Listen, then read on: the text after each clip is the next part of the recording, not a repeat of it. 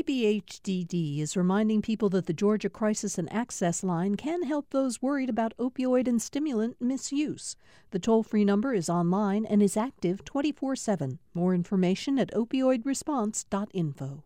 Thanks for listening to the Political Rewind podcast. Be sure to like and follow us and rate us on Apple, Spotify, or wherever you get your podcasts.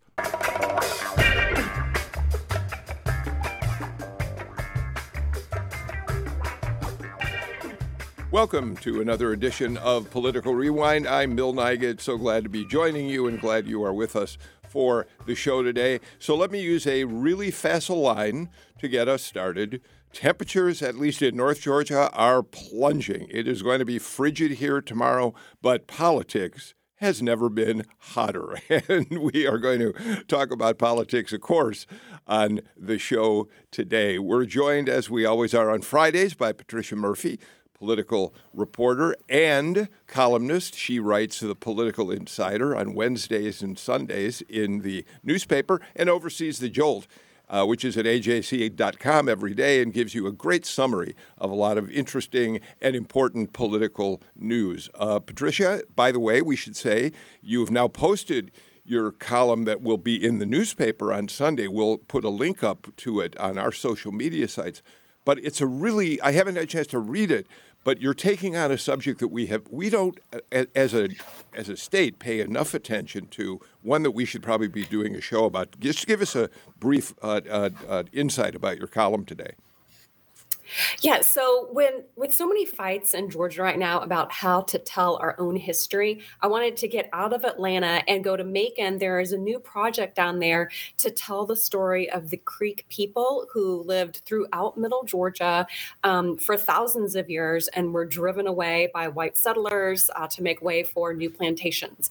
Um, they ended up in Oklahoma. If you go to Oklahoma, a lot of the same names that you see here in Middle Georgia, it's all the same. Now a citizen from the Muscogee Creek Nation has moved to Macon, and she's a part of telling that story through the eyes of the descendants of the people who lived it. Uh, it's a it's a subject we really need to deal with, and I should point out, you know, Honore Fanonne Jeffers was on our show a few months ago when her highly acclaimed novel, The Love Song of W.E.B. Du Bois, was published, and in that novel, she takes us way way back into Georgia history and looks at um, uh, Native American populations and how they were displaced back then. So it's obviously a subject that is of great importance. And I think it's getting a lot of currency right now. So I encourage people uh, to read that uh, column. Um, we're joined by uh, Professor Andra Gillespie, Professor of Political Science at Emory University, also the director of the James Weldon Johnson Institute for the Study of Race and Difference. How are you, Andra? I'm well. How are you? I'm terrific. Thank you so much for being with us today. Um, Renee Alegria, the uh, CEO of Mundo Hispanico Digital, is with us. I don't think we're trying to get Renee's audio uh, working. Right now, we're having a little bit of an issue with it. We certainly will have him join us as soon as we possibly can. But um, until Renee is here, let's start our conversation with uh, you, Patricia. So, uh, there were two important polls released in the last uh, day uh, about Georgia politics. Uh, one was your own poll at the AJC, a poll of some 860 Georgians and uh, conducted by the University of Georgia. That poll, among many other things, shows that Brian Kemp has a pretty significant, substantial lead, I think it's fair to say, against David Perdue.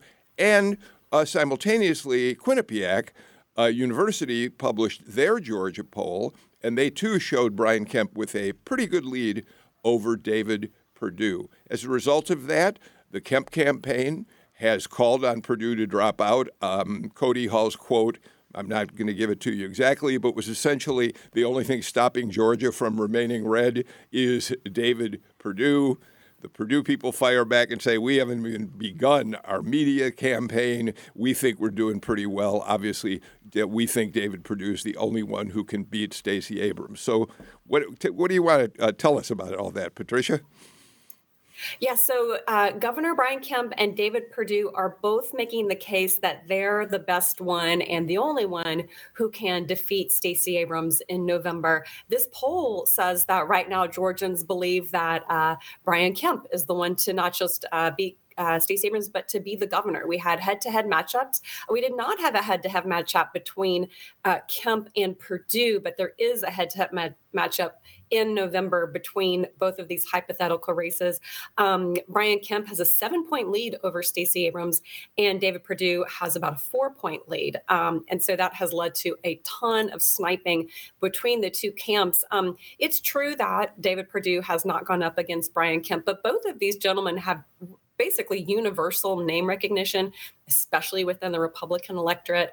And then um, you have to start to really think about um, what that argument looks like going forward. Um, there needs to be a united Republican Party, and there need to be Republican voters who believe that the election will be fair and they will be going to the polls. Yeah. Um, so that's uh, we've got a mixed bag in here when we start to dig into it for Republicans. Yeah. By the way, thank you for pointing out that when I when when I talk about Kemp having a lead over Perdue. uh, in your poll, it's really kind of a bank shot in the sense that you did the hypothetical matchup uh, between uh, uh Kemp and Abrams and Perdue and Abrams, and Kemp came out uh, stronger on those numbers right now. Um, so, uh, Andra Gillespie, uh, just starting with the polling on the uh, gubernatorial uh, race, Quinnipiac's numbers on Perdue and Kemp. One of the things I thought was interesting is it's early, and Quinnipiac did a pretty deep poll of Georgia political attitudes, which I thought confirmed what we already know. Georgia is going to be the center of the political universe in the months ahead. Um, well, Quinnipiac has a special place in my heart just because I went to school at Yale, which is uh, about 10 miles away from Quinnipiac University. So, uh, you know, I used to drive past there to get to my pastor's house all the time when I was in graduate school. Um, the fact that you have basically a national polling outfit that is doing public um, deep dives into surveys in Georgia suggests the significance of, of this particular race. And Quinnipiac does this in, in lots of marquee statewide races for governor and for Senate. So, yeah, it does confirm that Georgia is on the map. I would caution for both of these polls, though. While I completely understand why Governor Kemp, uh, you know, is now urging David Perdue to drop out of the race, it is sort of the commonsensical political spin move to make here um, in this situation. And what the and what the UGA uh, survey shows in particular is that his lead over Stacey Abrams is a statistical lead, whereas Kemp's lead is a statistical. Uh, Perdue's lead, excuse me, is a, a is a statistical tie.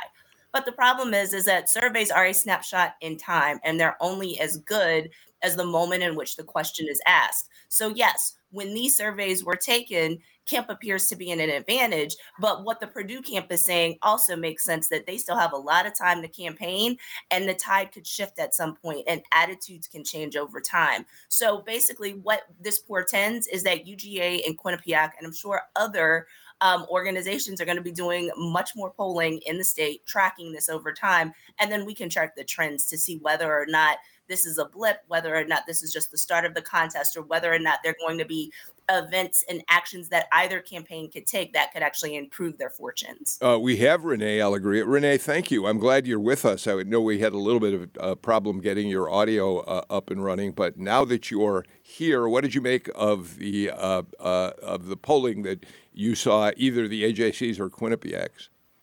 Sure. Uh, well, I'm, I'm so glad you can hear me, number one. Uh, and thanks for having me, right? What a relief. Look, I, I, I think that, that there's so much, uh, well, baggage when it comes to all things polling. I mean, uh, we have seen historically, recently, uh, you know, when did when Hillary the the election night of Hillary Clinton, you know, I mean, where did we all think the polling was pointing to? And look what what happened. We've seen that happen over and over again. Um, so you know, a little bit of caution there. That said, data is is great, and and I agree that like having the insight that we have when we do get these polls uh, to pour over uh, is is a is a positive. I, I do agree that like look, you know, the the world is watching what's happening in Georgia. You know, I, I do think that the uh, Republican Party is going to have uh, MMA Saturday night fight every day going forward, and it's going to be, uh, it's going to get bloody, and it's going to be uh, a real, uh, you know, real street fight uh, with how that's going to work out, which is traditionally not where Republicans are. They're the you know, united party, rank and file. They, you know, point in one direction and they march march toward that goal. So it's it's rather uh, it's rather interesting to see how it's playing out. Um, look, the poll itself was uh, was a mixed bag, right? I mean, uh, the economy was the number two issue, uh, followed by COVID. Um, you know, there are so many things about this poll that I feel we uh, we can we can talk about Biden, Kemp, Warnock, Ossoff, all had highish disapproval ratings. Um, Abram, Abrams and Warnock, both slightly behind, of course, as we as we discussed. But respondents were also, and I think this is interesting, strongly for Roe v. Wade, gun control, and ballot access. So that contradicts a lot of where the voters actually registered who they would vote for. So uh, it's an interesting it's an interesting snapshot. All right, Rene Alegria, thank you for laying out a few of the things that I do want to get into with the poll. And one of them, Patricia, is uh, a real headline. What you know, it's it, I have to say, it was just a couple weeks ago on the show that I suggested that maybe presidential approval uh, ratings uh, we shouldn't be talking about them quite as much because I see the country is so divided so evenly that it strikes me that for the most part it's going to be hard for any president to get above 50% for very long in their approval uh, ratings. But, but in this case, the fact that Biden's numbers, excuse me, are in the low 30s uh, really does strike me as something that merits uh, a discussion. Now, I want to say, because I got a lot of pushback on this from listeners yesterday, we know that a lot of Biden's unpopularity comes from the resistance he's gotten to many of the things he's tried to put in place by Republicans, by Trump uh, uh, acolytes, uh, by anti vaxxers, and the like. Nevertheless, the numbers are the numbers, Patricia. Yes. Um, so I I really do agree with you. Um, it's important to dis- to make a distinction between an approval rating and an election head to head. This he, Joe Biden is not running against anybody in this poll. This is not a choice between Joe Biden and Donald Trump. That's a totally different conversation. This is a choice between you're very pleased with how Joe Biden is doing or you don't feel good about it. And in those numbers, just a third of Georgians approve of the job that Joe Biden is doing. And the reason that's especially important and meaningful is because in May, 51% of Georgians believed that Joe Biden was on the right track and they approved of his job. And that was four months into the job. So it wasn't just, you know, right after he was inaugurated. He had had a little bit of time to get his legs underneath him. So this is a really precipitous drop. And it's followed a number of losses, public losses for Joe Biden. Um, the Afghanistan withdrawal was just a visual catastrophe. And I don't think it was ever really fully explained or dealt with by the administration. Um, if you then look at inflation, uh, has really continued um, to bubble up under the surface. And now it's really infusing people's everyday lives. And the administration also, I don't think, has really dug into that. And the third piece of this is COVID, of course. This is everybody's daily life. And at this point, it's just a daily grind. And we're still struggling to get through it. In some cases, we're still fighting with our neighbors. It's infusing school boards. It's become political. It's just not over yet. And so I think people are exhausted, and Joe Biden's the president. And so that we're seeing that correlation is it a causation? Maybe, maybe not. That's up to voters. But the numbers here are troubling for Joe Biden and they're troubling for Democrats who rely on him to get that party ID up and get the get the party in a place they want to be next November to run for election. Uh, Andra, I want you to jump in, but I'd like you to also address the fact that um, the the coalition that elected Biden in Georgia seems uh, to be uh, really uh, uh struggling with him right now. African American disapproval has has risen. Uh, dramatically, independent voters, the, the, people who came together and elected him in Georgia, seem to be, at least at this moment in time, and as you point out, that's all a poll is. They're unhappy with Joe Biden. Yeah, um, uh, forgive me if, if I start to say some stuff that sounds a little too jargony or a little too mathy, but I kind of want to channel my colleague Alan Abramowitz. And so everybody knows that Alan is one of the people who does predictive models of election outcomes. And he has two different types of models. And I think the one that's most popular is the presidential model, for presidential election years that does actually factor job approval rating in. Um, I think it's really important for people to realize that when he's doing predictive models of how many seats are going to be won or lost in the House or the Senate, that actually doesn't include the president's approval rating. So that's looking at things like the number of seats held in the incumbent party.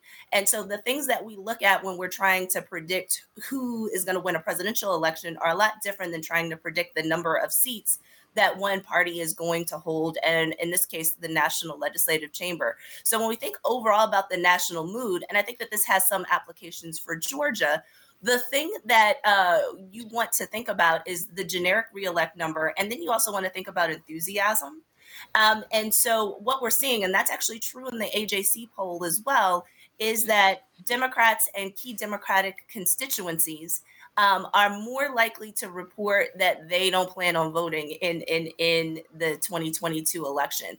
That's concerning just from a turnout thing because in a race where there are sort of closely even numbers, or maybe not quite, but pretty close numbers of Democrats and Republicans in the state. If you've got Democrats saying that I'm more likely to sit this one out, that doesn't portend well for Democrats actually being able to get enough people to the polls to actually be able to win elections. But in general, what the effect is is indirect. And these models are designed to be non recursive. So we're not thinking of feedback loops. We're not thinking of sort of indirect effects when we're thinking about these models, right? So if people are ticked off because Joe Biden didn't live up to their expectations and then they make the decision that, well, I'm just not going to vote in this election, that's where you're going to see that downstream effect. Uh, but it's not necessarily directly because of the fact that like Joe Biden is unpopular at this moment. Though you know, I would never argue that that's helpful. Okay, I mean, uh, thank you for for all of that. Um, Renee, you already mentioned uh, one of the other things that's interesting in this poll is uh, the way uh, Georgians respond to some hot button issues. Um, and it strikes me that their response points out why Republicans who are running in primary contests uh, and then hope to go on to be in a general election are kind of on a walking a very, very uh, slippery slope. Um, so, by a very wide margin, and numbers are, are, are not really great on, on, on the radio, so I'm just going to talk more in generalities, but by a very wide margin, Georgians said they do not want the Supreme Court to overturn Roe v. Wade, which they very well might be headed toward doing. And then by a smaller margin, but still, I think it's a majority, uh, they said that if the court uh, uh, uh allows Roe to continue for, for the time being, uh, they do they do not want Georgia's abortion laws to go into effect either. Um, your thoughts on that?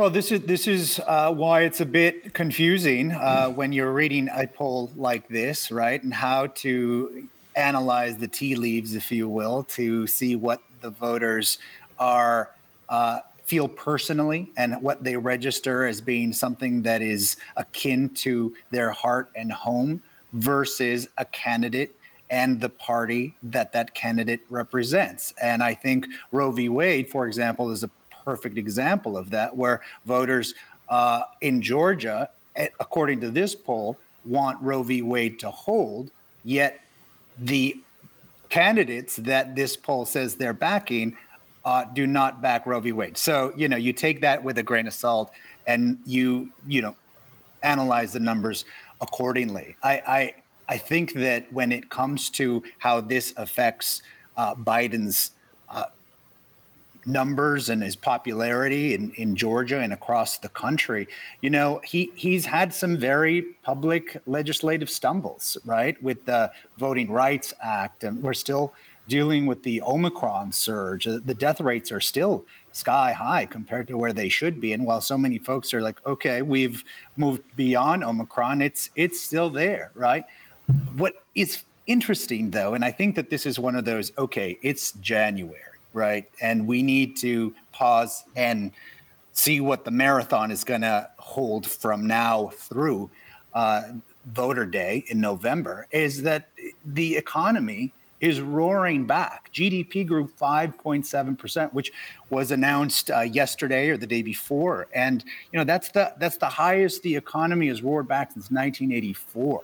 Uh, unemployment is down to 3.9%. There are a lot of good things that uh, voters believe Biden is doing, and yet the messaging is not there to communicate effectively yet how well he's doing on that front.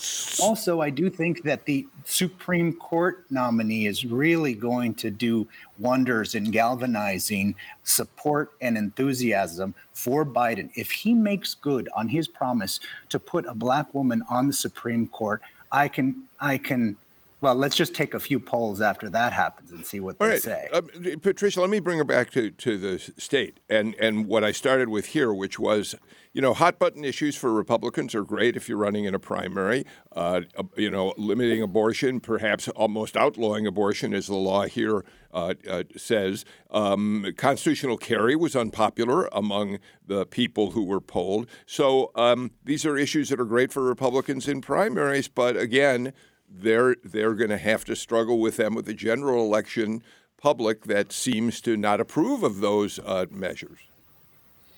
Yeah, with both constitutional carry, which is also known as permitless carry by uh, Democrats, with constitutional carry and the question on abortion, there are actual bills moving through the state legislature right now at the committee levels uh, that deal with both of those, those issues. Um, Republicans introducing measures um, with a lot of Republican support to lift the requirement to have a permit to carry a gun here in Georgia.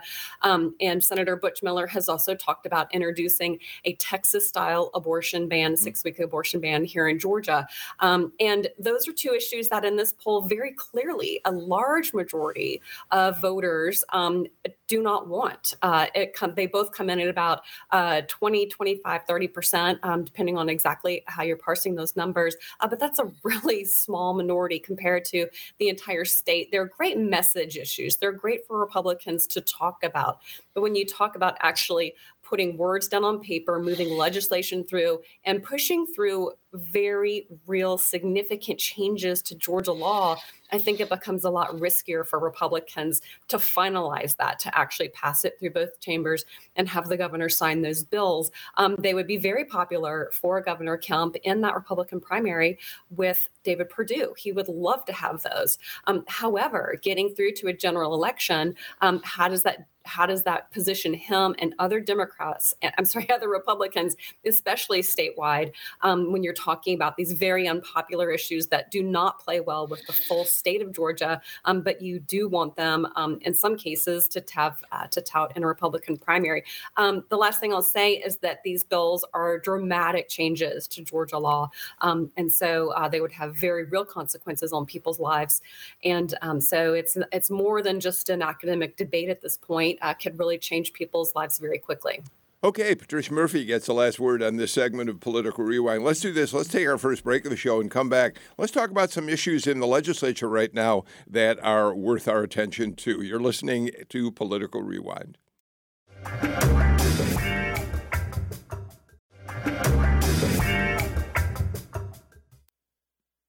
We're back on Political Rewind. Professor Andra Gillespie, Emory University, Renee Alegria, the CEO of Mundo Hispanico Digital, and the AJC's Patricia Murphy join us for our conversation today. Uh, Patricia Murphy, there are a lot of hot button issues floating around in the Capitol right now, and uh, a couple of them relate to how Republicans, some Republicans, uh, want to make it easier for parents uh, to get involved in how uh, classes are taught, how subjects are taught, what subjects are taught in their children's schools. Um, and so let's look at a couple of those uh, fairly briefly. Um, one of them is a measure that um, is in started. It, well, both of the measures I'm going to talk about, I think, started in the Senate.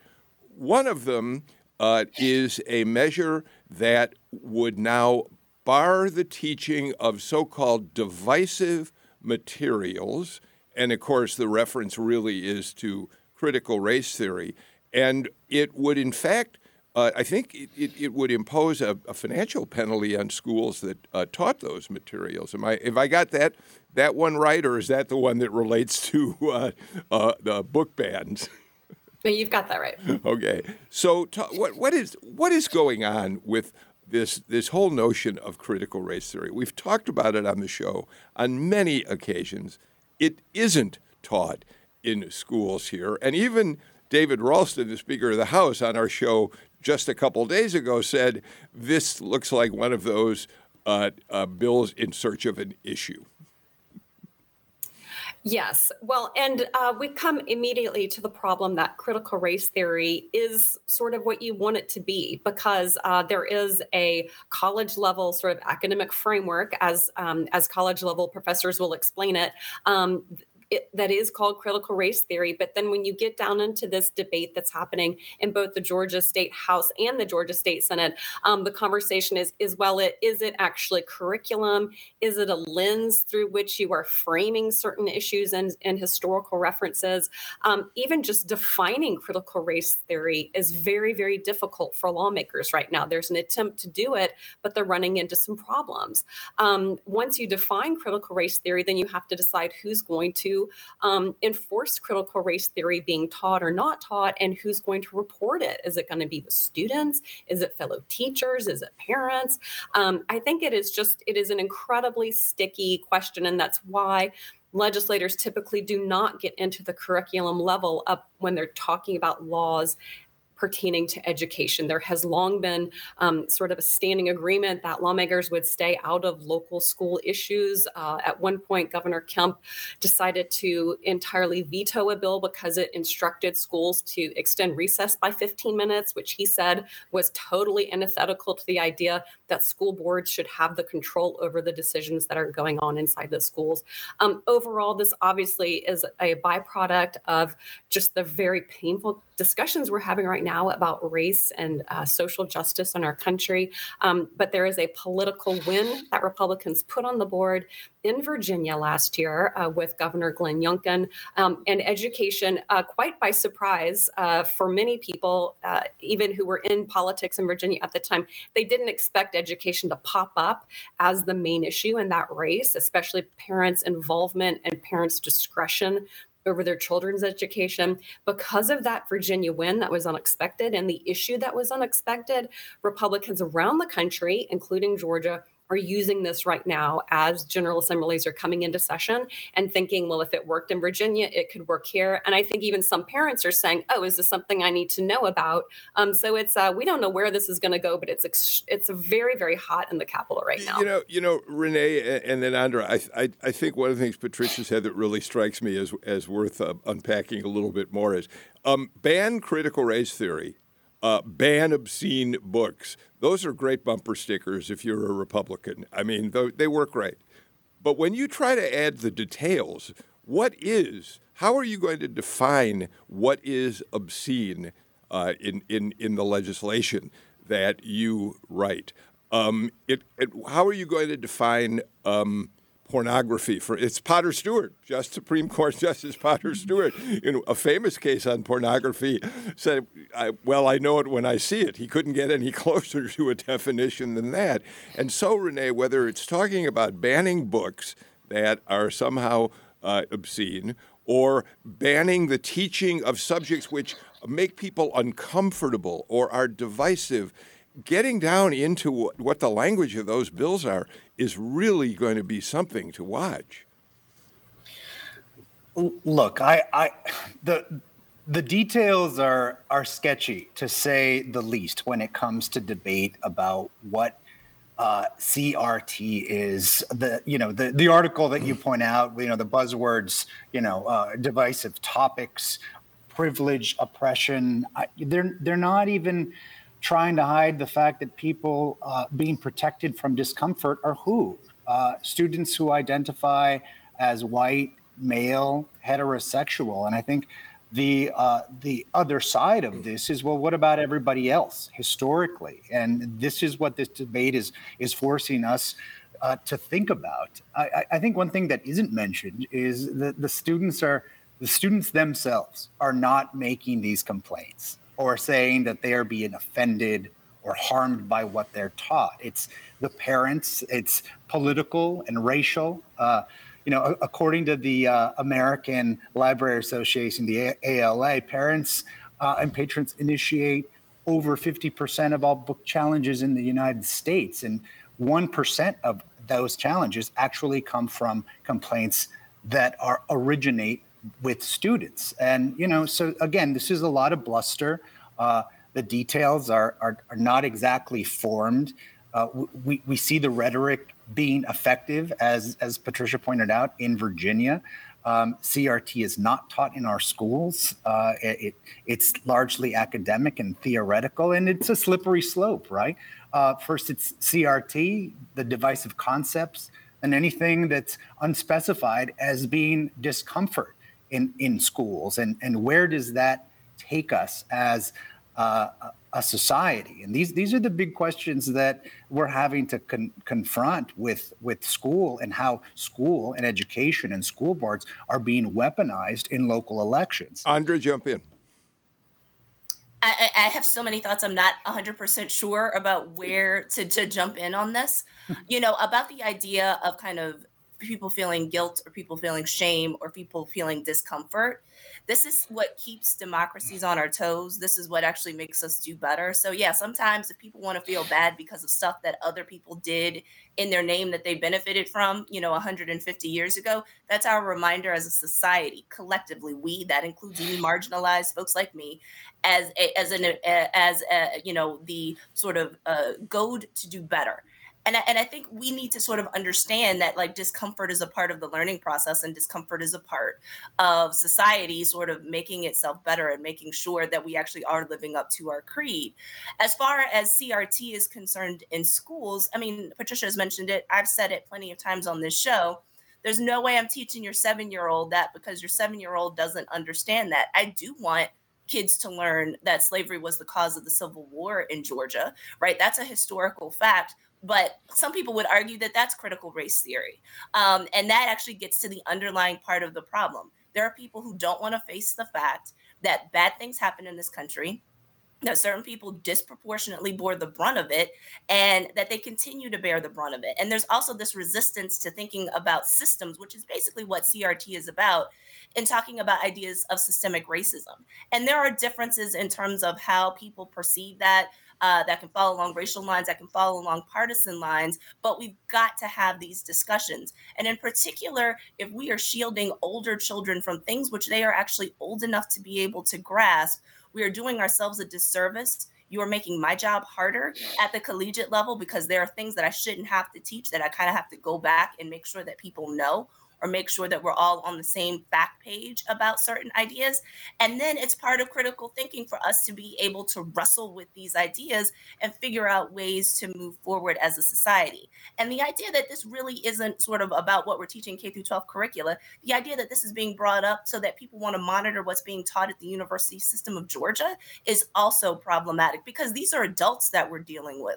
Adults can deal with discordant information, they can argue, they can sort of figure out the ways to sort of think about um, facts and to gather things in ways that are empirical and, and systematic. And the idea that you want to stifle that information even for adults suggests that this really sort of, you know, isn't, you know, sort of just an agree to disagree type of moment, but that this is some type of whitewashing that sort of, you know, as people have talked about, sort of smacks of authoritarianism and smacks of fear in ways that I just don't think are, are going to be helpful for our society going forward. Patricia, um, let me throw out an example of some of the, the concerns that, that many people have about when you start looking at how parents, for instance, uh, can can put pressure and interfere with what's taught in a school. Um, you'll already know this story because it made headlines yesterday. Um, uh, the school board in McMinn County, Tennessee, has voted to remove the book Maus, the Art Spiegelman, a celebrated uh, uh, graphic novel about the Holocaust. Uh, I think it won the, won the Pulitzer Prize. They removed it from the curriculum, from the libraries, because of, quote, rough, objectionable language in the book. There is disturbing imagery. It's about the Holocaust. Um, and by the way, Spiegelman uh, portrays the Jews who are the victims of this of the Holocaust as mice, um, and does that very specifically because it's a step away from humans and it gives us a different way to look at all this. And this is the sort of thing that I think there are a lot of people who really fear uh, could start happening in Georgia if if we go forward with a, a law that that bans books in this way. Well, you know, of course, the reason that it's so important to fully know about history and fully understand history is so that we don't repeat it. It is very obvious. Um, and there is still, of course, resistance in Georgia to fully discuss um, exactly what happened during slavery. Uh, there's resistance to talk about what happened to the Creek Indians, by the way. That is where I was mm. in Macon. Um, uh, driven off the land at gunpoint, uh, sent to Alabama, marched on foot to Oklahoma. Um, rapes, murders, war crime atrocities for years. Um, it is just, uh, it is incredibly uh, graphic and difficult to know about, but it was worse to go through. I promise you that. And so um, it's our responsibility to understand these things, to explain these things to our children when they're ready to hear about it, um, and so that we as a society don't go backward instead of forward. Um, and so to have these uh, really super important, um, weighty conversations uh, uh, swirled up into a political cycle to me is very frustrating to watch, to be honest with you.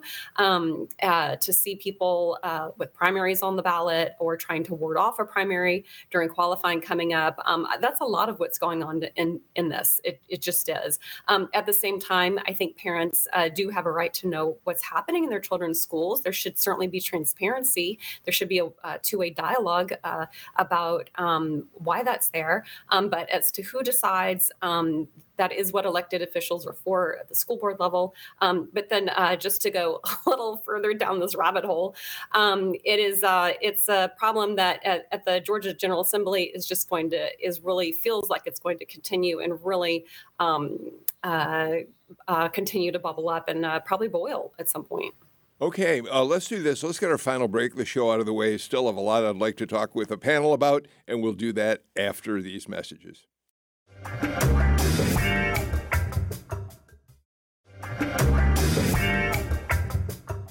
Welcome back to Political Rewind. Uh, Patricia Murphy, I want to go to you the, uh, on the column that you uh, published the other day. You, you took a look at the U.S. Uh, Senate race, the GOP primary, uh, where Herschel Walker has uh, captivated so much uh, of the Republican base, apparently.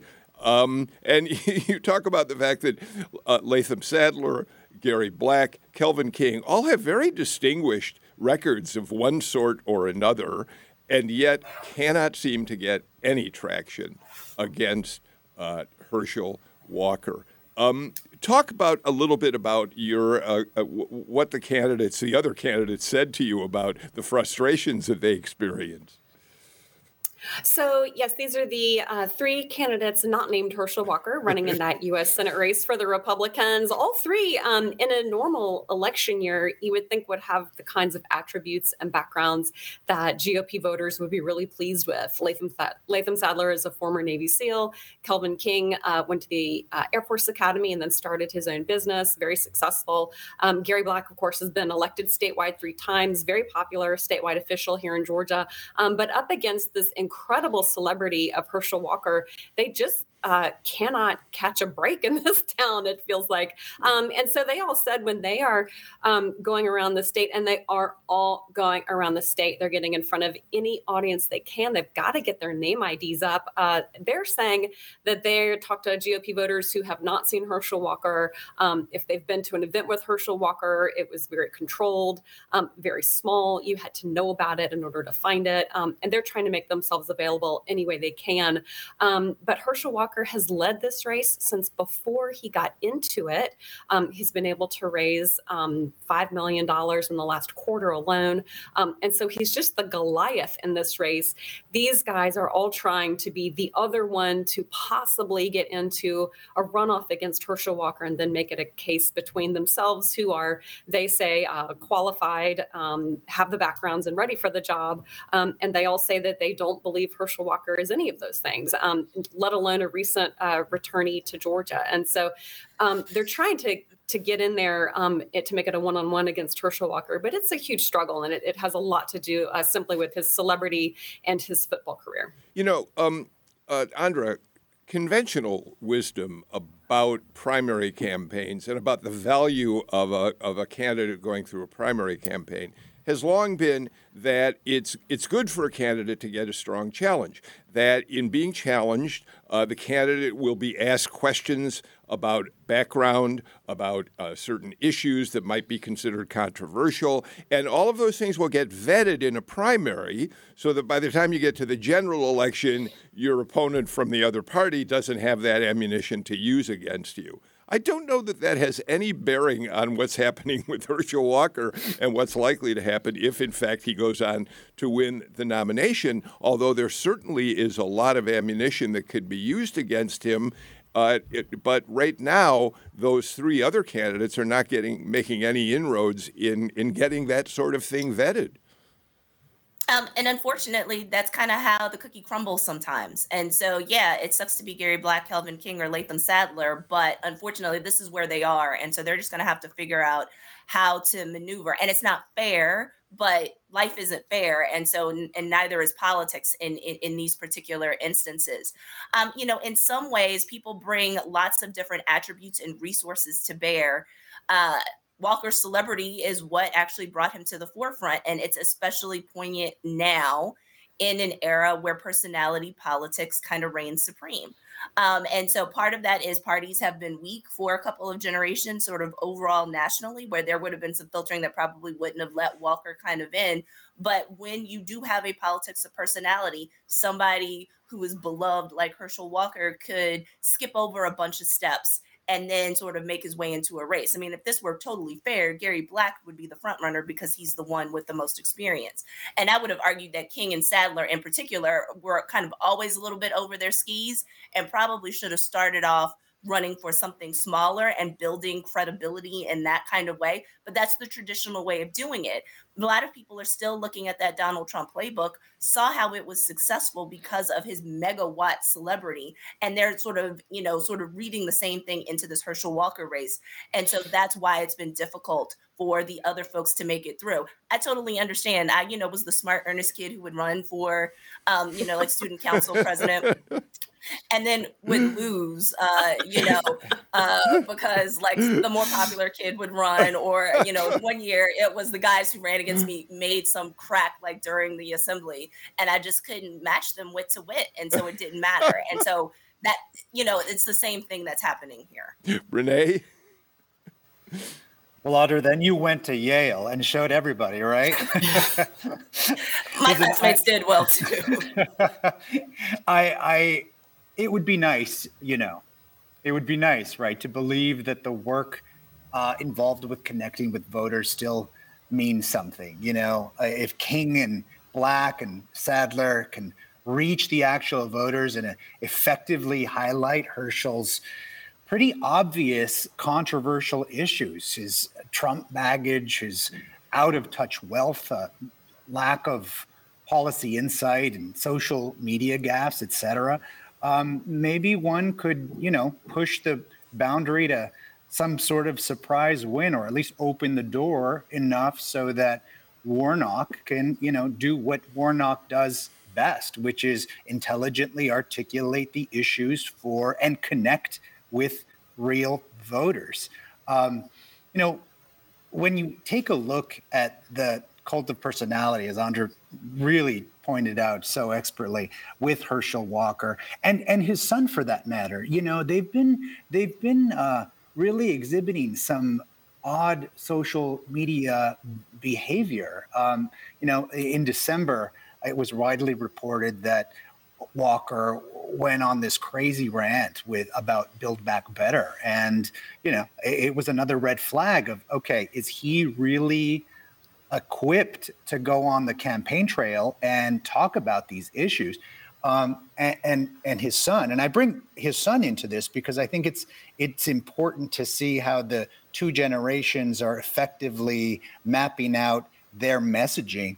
Um, he was slammed for complaining about gas prices, uh, for example, and he was wearing a $1,300 hoodie while he did so. And, you know, those kind of examples, when we get closer to the election, are going to be highlighted in a big way. And it's it will be up to the voters to really take a look at okay, are, are those the individuals, uh, obviously, particularly Walker, to uh, to best represent real Georgians?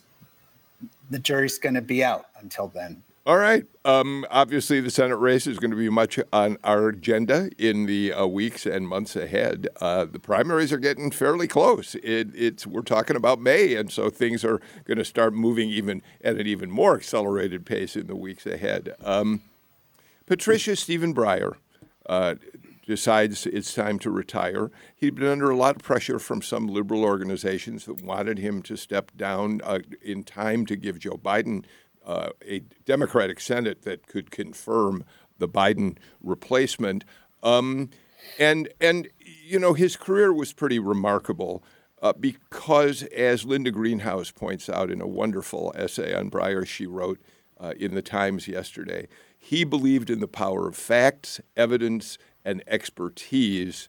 Uh, he believed that the Constitution was a document that could help make the country uh, better, uh, greater in many ways. He was not a um, an originalist. He thought that facts could determine uh, what needed to happen. And as recently as the Supreme Court uh, case on uh, the Biden corporate mandate for vaccines, uh, he was the one. He was one of the people who dissented from the court's decision that it was unconstitutional, and basically said, "Are you telling us that people who are members of the Supreme Court know more about public health than uh, OSHA, an organization which works with public health to determine the best ways to protect people in uh, society. So uh, it is a big loss, but of course, the bigger issue is what happens next with a replacement.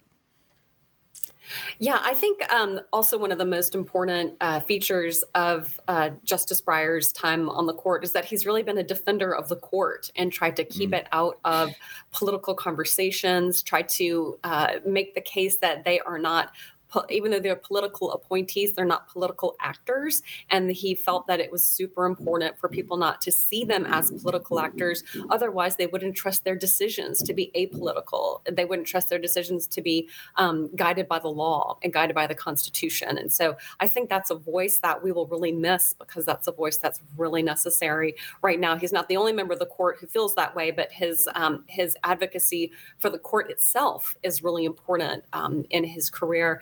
Uh, however, you know, turn the page very quickly. Um, and this is a huge political um, dynamic. There will be a major political fight over whomever Joe Biden puts forward. Um, it is a chance for Joe Biden if it goes smoothly, and you have to say if, if it goes smoothly, um, it would be a real chance for Joe Biden to hit the reset button with progressives. Um, he has said that he intends to appoint a black woman to that post. Uh, that was very important to Jim Clyburn when Jim Clyburn uh, said that he would um, uh, uh, endorse Joe Biden ahead of that South Carolina primary. So it's an important political moment, and it's ironic that it's spurred by somebody who really wanted to stay out of politics during his career. Yeah, Andra, um, the fact that the president yesterday, in fact, said, I told you during the campaign I would nominate an African American woman. I will uh, do that. An important moment uh, in the in, in what the uh, in what the court could become. Um, I think it's an important moment um, in that uh, President Biden is keeping a campaign promise. Um, and it's a campaign promise that, even though it seems somewhat symbolic and it wasn't at the top necessarily of African American voters' um, minds when they were supporting him, um, it would have been something that I think would have been held against him and could have further depressed potential turnout amongst African American voters.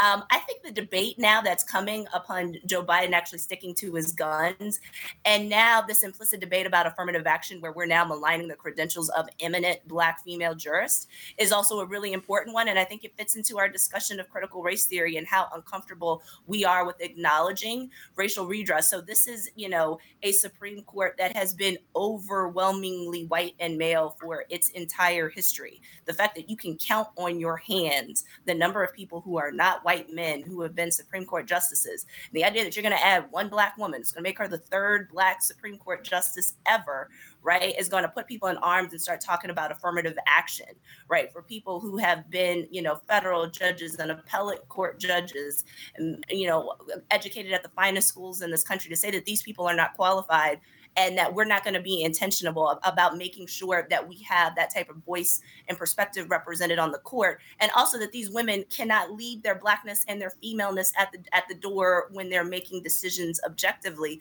i think is a really really important conversation that we've had and it's actually been somewhat disturbing to hear sort of how this has been used from them pulling up every black woman, and I know it's only 39 federal judges that we're talking about, to just be like, okay, where well, they're all being considered, right? When that's probably not the case as well, to people actually casting aspersions on their record. There, there's just so much there, and there's so much that again reflects uh, the deep fissures and the deep problems that we have with race in the society. Um, uh, uh, Renee, we don't want to leave this discussion without pointing out that Stacey Abrams' sister, Leslie Gardner, who's a federal judge down in the Middle District of Georgia, her name has been mentioned. There are probably a few judges, based on what I'm reading, who may be above her in the ranking of this, but the fact that she is even in the mix is uh, fascinating, especially as Abrams gets her campaign underway.